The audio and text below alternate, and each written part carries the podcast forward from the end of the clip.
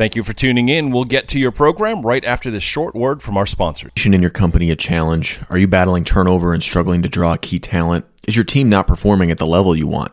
Problems present themselves through conflict, miscommunication, creative differences, unclear expectations, and motivational issues. ARC Integrated is here to address these challenges through executive coaching and customized interactive trainings. Create lasting positive change that will improve your bottom line and create a culture that attracts talent and reduces turnover by going to arcintegrated.com. That's arcintegrated.com. What if investing in each other could change the world? I'm Joel Skeen with bizradio.us, and this is the Mindful Marketplace.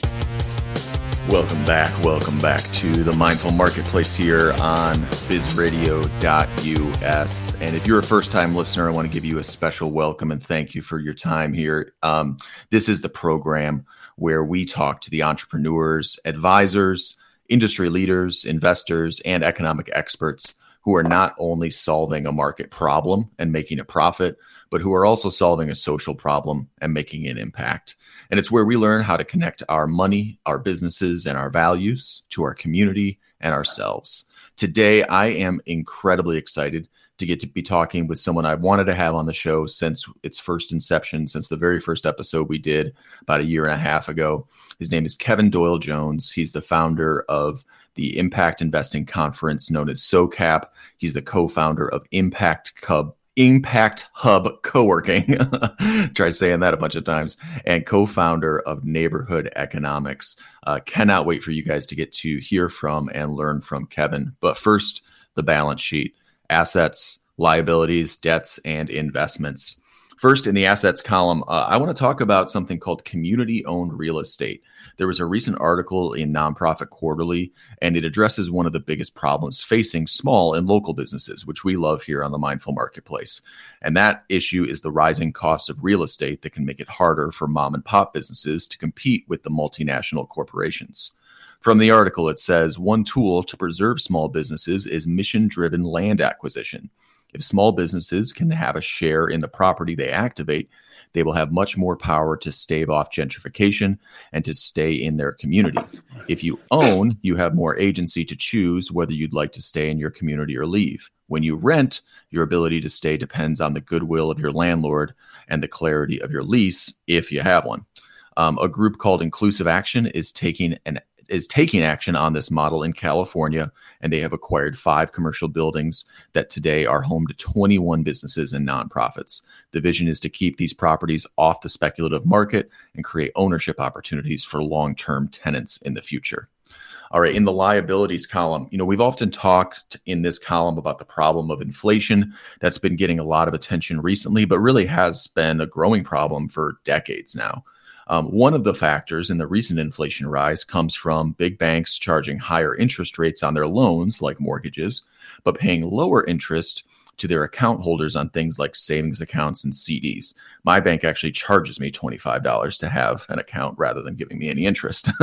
this is why big consumer banks like JP Morgan Chase, Wells Fargo have actually seen record profits while their lenders and depositors struggle. They have been um, able to charge more for loans as the Fed has lifted benchmark interest rates to a 22 year high without having to pass on um, you know higher savings interest rates for depositors particularly retail customers. JP Morgan Chase reported a 35% jump in profits for the third quarter as a result and the biggest US banks continue to reap the benefits from higher interest rates and lower than normal loan losses. All right in the debts column we actually got some good news in the debts column for once. um, Columbus, Ohio residents are actually having their medical debt canceled. Medical debt is a leading cause of bankruptcy in America with major physical and emotional tolls on patients' health. But in Columbus, Ohio, the Mount Carmel Health System, Nationwide Children's Hospital, the Ohio State University Wexner Medical Center, and the Ohio Health um, are collectively writing off $335 million in debt for care received between the years of 2015 and 2020. This is expected to impact around 340,000 local residents. The city estimates with an average amount canceled coming nearly to $1,000 per person. Um, just as a reminder, in order to help combat the debt crisis, the Mindful Marketplace here has partnered with local financial tech company Quility to provide all of our listeners with a free customized report on how you can best eliminate personal or business debt. So you can protect your retirement accounts and other assets against any type of loss, including market d- downturn, and get a free um, and get free from debt by going to mindfulmarketplaceshow.com and click on the eliminate debt tab to get your free report. Lastly, in the investments column, um, impact and community investing is getting more attention in Forbes. Um, you know, I've often pointed listeners for community investing to the resources such as the Main Street Journal and Impact Alpha. But recently, this topic has been getting more attention, including a recent article in Forbes titled How Place Based Impact Investing Can Benefit Investors and Communities. You should definitely read the whole article, but I'll leave you with this quote about place based impact investing. Quote, the benefits of place placing funds in specific geographic regions, addressing local challenges, driving economic growth, and developing social and environment progress are easy to see. As the impact investing landscape evolves, embracing these principles of place based impact investing can create a brighter, more sustainable future for communities around the world. And I think that is a great place to bring in our guest for today. He is, in some ways, kind of a, a godfather of community impact investing, um, and he happens to live right here in our in our home in Western North Carolina, where Biz Radio is located in Buncombe County. Um, so, thank you so much for spending your time with us here this morning, Kevin. Welcome to the show. Well, thanks, Joel. That was a great bottom line. I really appreciate uh, a lot of what you what you just said. Uh, that is something I want to go into further. I wonder if you have the links to those on your site. Yep, yeah, we put up um, on our on our um, on our notes for each episode. We put up, um, you know, I, I, put up that balance sheet for people to be able to access that. I'm still building out the website. We're getting there, sure. but uh, but uh, yeah. So I, I, guess for our listeners um, who don't know who you are, um, you know, I guess where do you come from and how did you personally uncover impact and community investing in your own life?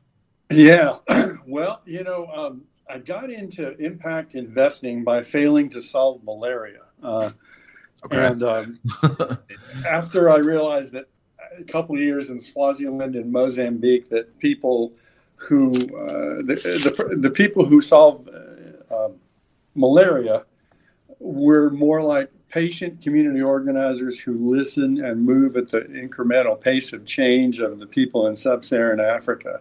And I was a successful serial entrepreneur and had sold at a good time. And my daughter asked me, Dad, what's your life about? So I went off to try to do good to make my life make sense. And I realized, geez, I'm really bad at actually being on the ground and doing that level of patience. And from that, um, we stumbled into doing what was called a, uh, a social venture fund. And uh, so we wanted to invest in businesses that did good but solved a problem. Uh, and uh, we had a, a, way of looking at it. It was called Good Capital. I did it with the founder of Calvert's Community Investment Note, Jim Freundlich. And we thought there should be a cost of doing good in these deals that are now called impact. And if it was just a deal that did good at market rate, that was not an impact deal. We, th- we thought there should be a cost of doing good. So we were wanting to invest in a fair trade coffee company. And fair trade coffee means that they pay higher than market wages. And so that was an easy way to measure the impact. This, this is what you would pay a typical coffee grower here's what you would pay the people in the co-op and we oddly enough um, got as we're raising this fund called good capital we got into bill gates office because we wanted to invest in a fair trade coffee company that was led by one of his former direct reports and at 16 seconds in gates stood up and he said stop I can't be around this idea. And he put his hands to his throat. He says, You know, th- this idea hurts. I can't be around it. And he said, Listen, I, I have two pockets. I want to put all the money in the world in one pocket. And then I put some of that money in a smaller pocket to do good with. And if you say there's a link between my giving and my investing, you have to leave. And we got kicked out of two other billionaires' offices making the rounds to raise that fund. they let us pay for breakfast before they said they didn't want anything to do with the concept. And I realized that the problem was not what we were selling. The problem was the way our investors were thinking. Two pocket thinking was the dominant way. You invest for return, you give for good. They were the children of Milton Friedman, who was a prominent economist who mm-hmm. led to rapacious capitalism that is still around. Uh, predatory hedge funds owe a debt to Milton Friedman. And um, we said, no, you can think like a philanthropist and act like an investor. So we started a, uh, a conference because there were a lot of these funds starting and people couldn't deal with the concept. And so we said, let's make this like a festival and they want to be here. Uh, this was SOCAP back in 2008 and uh, they will and we were also uh, acting in response to a moral hunger. Uh, it happened uh, our conference was six weeks after lehman brothers went under and we were kind of a flight to hope. And we were under 100 people and lehman brothers went under and we had 600 people because uh, everybody knew everything was broken. And we led socap for uh, a decade and it became the biggest in the world pretty quickly. It was kind of wild. I you know three months before, I was thinking of pulling the plug, and it would have cost me four, forty thousand dollars, and I I wasn't looking forward to it. But you know, thankfully, the economic downturn made everybody hungry for an alternative, and and there was also in that a, a moral hunger. And we grew to three thousand people uh, from sixty five countries who would come, and it's where the industry still gathers. I'll be there next week. But after a while, we realized that SOCAP only worked for some people. And I got an African American woman who asked me, Hey, why are there more African entrepreneur scholarship than there are African American? And I hmm. looked and I said, Oh, look, there are actually more Kenyans and Ugandans this year than there are African Americans. And as a Mississippi Southerner, I was not surprised at that reaction. Uh, by and we scholarship about 100 entrepreneurs from around the world because you know in the First Baptist Church in Itawamba County, the only person of color who ever came in the front door was a doctor from the mission field in Tanzania, and all the other people of color came in through the kitchen or the repair shed, and that's just uh, that's just how it is. Uh, it's easier for uh, white Americans to invest in Africans and uh, with African Americans, they ran into their own politics and their their his, history of guilt. so then I started realizing that why aren't there more African Americans at SOCAP? And so we had big uh, people leading funds up on stage, and it didn't make any difference. And uh, I, I, got realized from Jessica Norwood, whose new book is out. Uh, what if I can't think of her name, but uh, her the name of her book. Her book is just out, and we launched the Runway Project because the the problem was friends and family gap. They didn't have friends and family money, so they didn't get to try and fail and then move on to institutional funding. So I, I created a fund here. I tried. I worked on that a decade ago I've worked on it with uh, Stephanie Swepson Twitty and Stephen Lawrence at Eagle Market Streets here in Buncombe County, and we've created a fund to solve the friends and family gap. And we solve it by equity uh, that's patient and that pays revenue share. And we've gotten into the county budget in Buncombe County for two years because we've proven to be a low cost job creator. And, and 90%, here's why the problem matters 90% of black owned businesses are sole proprietors. They never hire the fourth employee, the, the, the third full time employee. And that's because they don't have this kind of funding. They can't handle CDFI loans from Mountain BizWorks or anywhere or any other place because they don't get the funding to grow enough to handle debt. So that's mm-hmm. from that we realized we needed to build a conference focused on the folks that didn't get the money and mostly that was people of color, uh, African Americans, uh, Hispanics, Indigenous. And we call that neighborhood economics. And uh, we're having a conference in February in San Antonio, and we convene the people who are repairing local economies. And there's a lot of financial innovation at the grassroots level that's getting economic power to folks who haven't had it before. So, community ownership of real estate, as you mentioned, and innovative housing solutions. We've got a session in San Antonio um, by some folks coming out of immigrant savings circles. And those are actually huge, bigger than all the international development that goes overseas. And that's circles of women who pitch their money in every week. And in 10 weeks, they get that money, but it's a collective savings thing.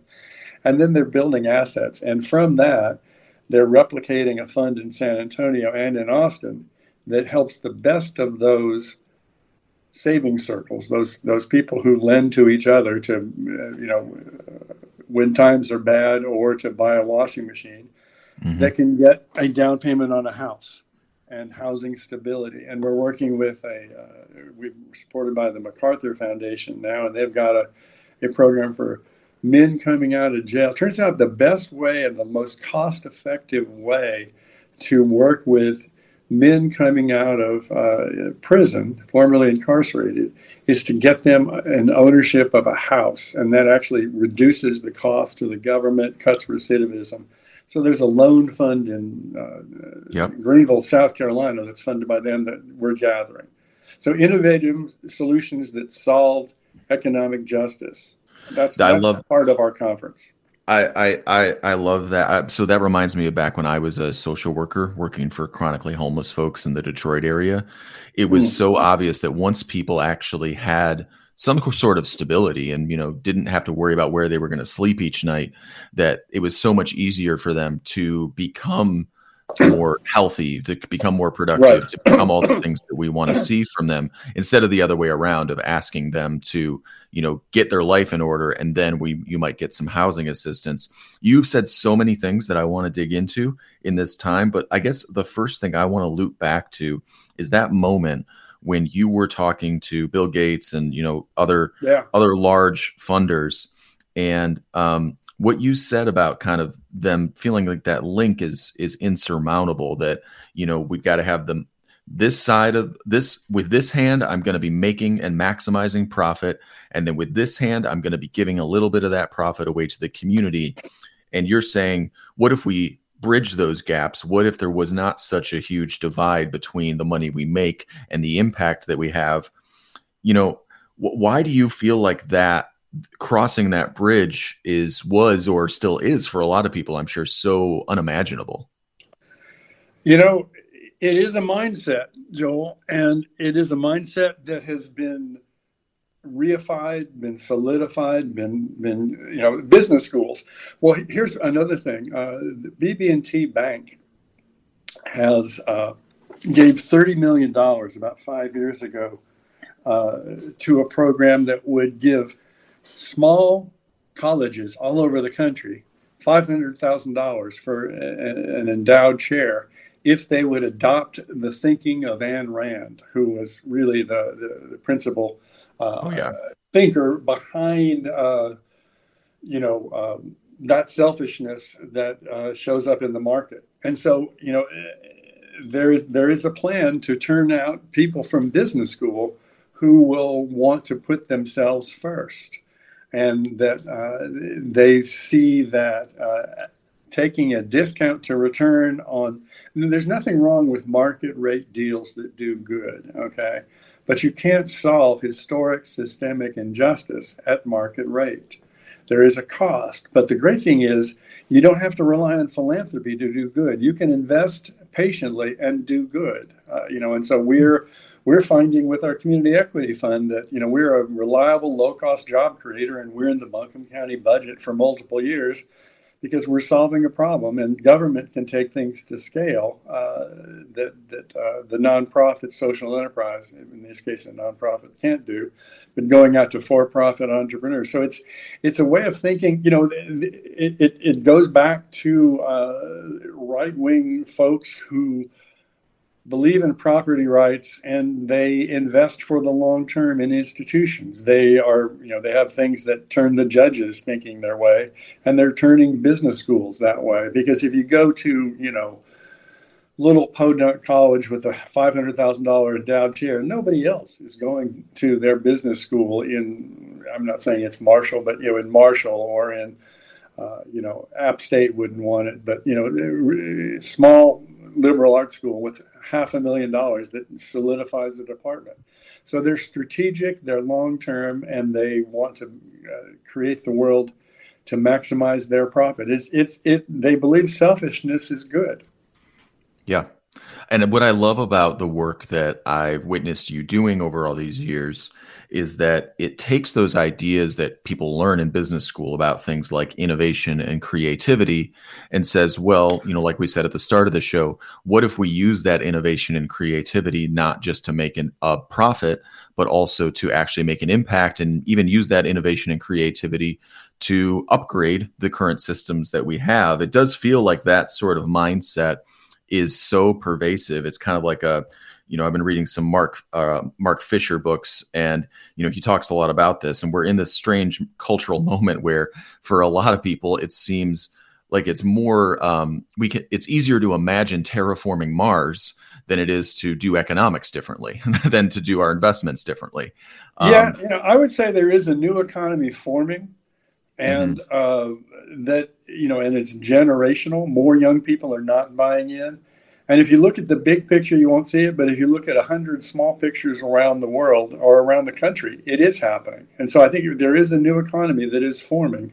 And you can't look at the, you know, the dominant empire always looks like it's on top until the Visigoths bring it down. I think the, the old the old economy is on, on its last legs. And people are, you know, with with the pandemic, people realize that their big businesses are turning them into commodities. Yep. And that's why yeah. the lies of union elections. No, absolutely. And so, what I'm excited about is on the second half of this episode, this is going to be a two part episode for you guys listening in. Um, please tune in next week. What we're going to dig in with on Kevin, with Kevin here, is what does that new economy actually look like? Um, what are some of these? Um, and how is your group, specifically neighborhood economics and the SOCAP conference, contributing to that? And, you know, what are you excited about? I'm excited to kind of get to dream with you about the direction that things are headed and where things are going um, here. So, in the meantime, um, if you're listening on podcast, go ahead and listen to the second episode. If you're listening live, you'll have to wait till next week. Sorry about that, but definitely tune in to bizradio.us. Um, and then also listen to the other stations, uh, the other hosts on the station.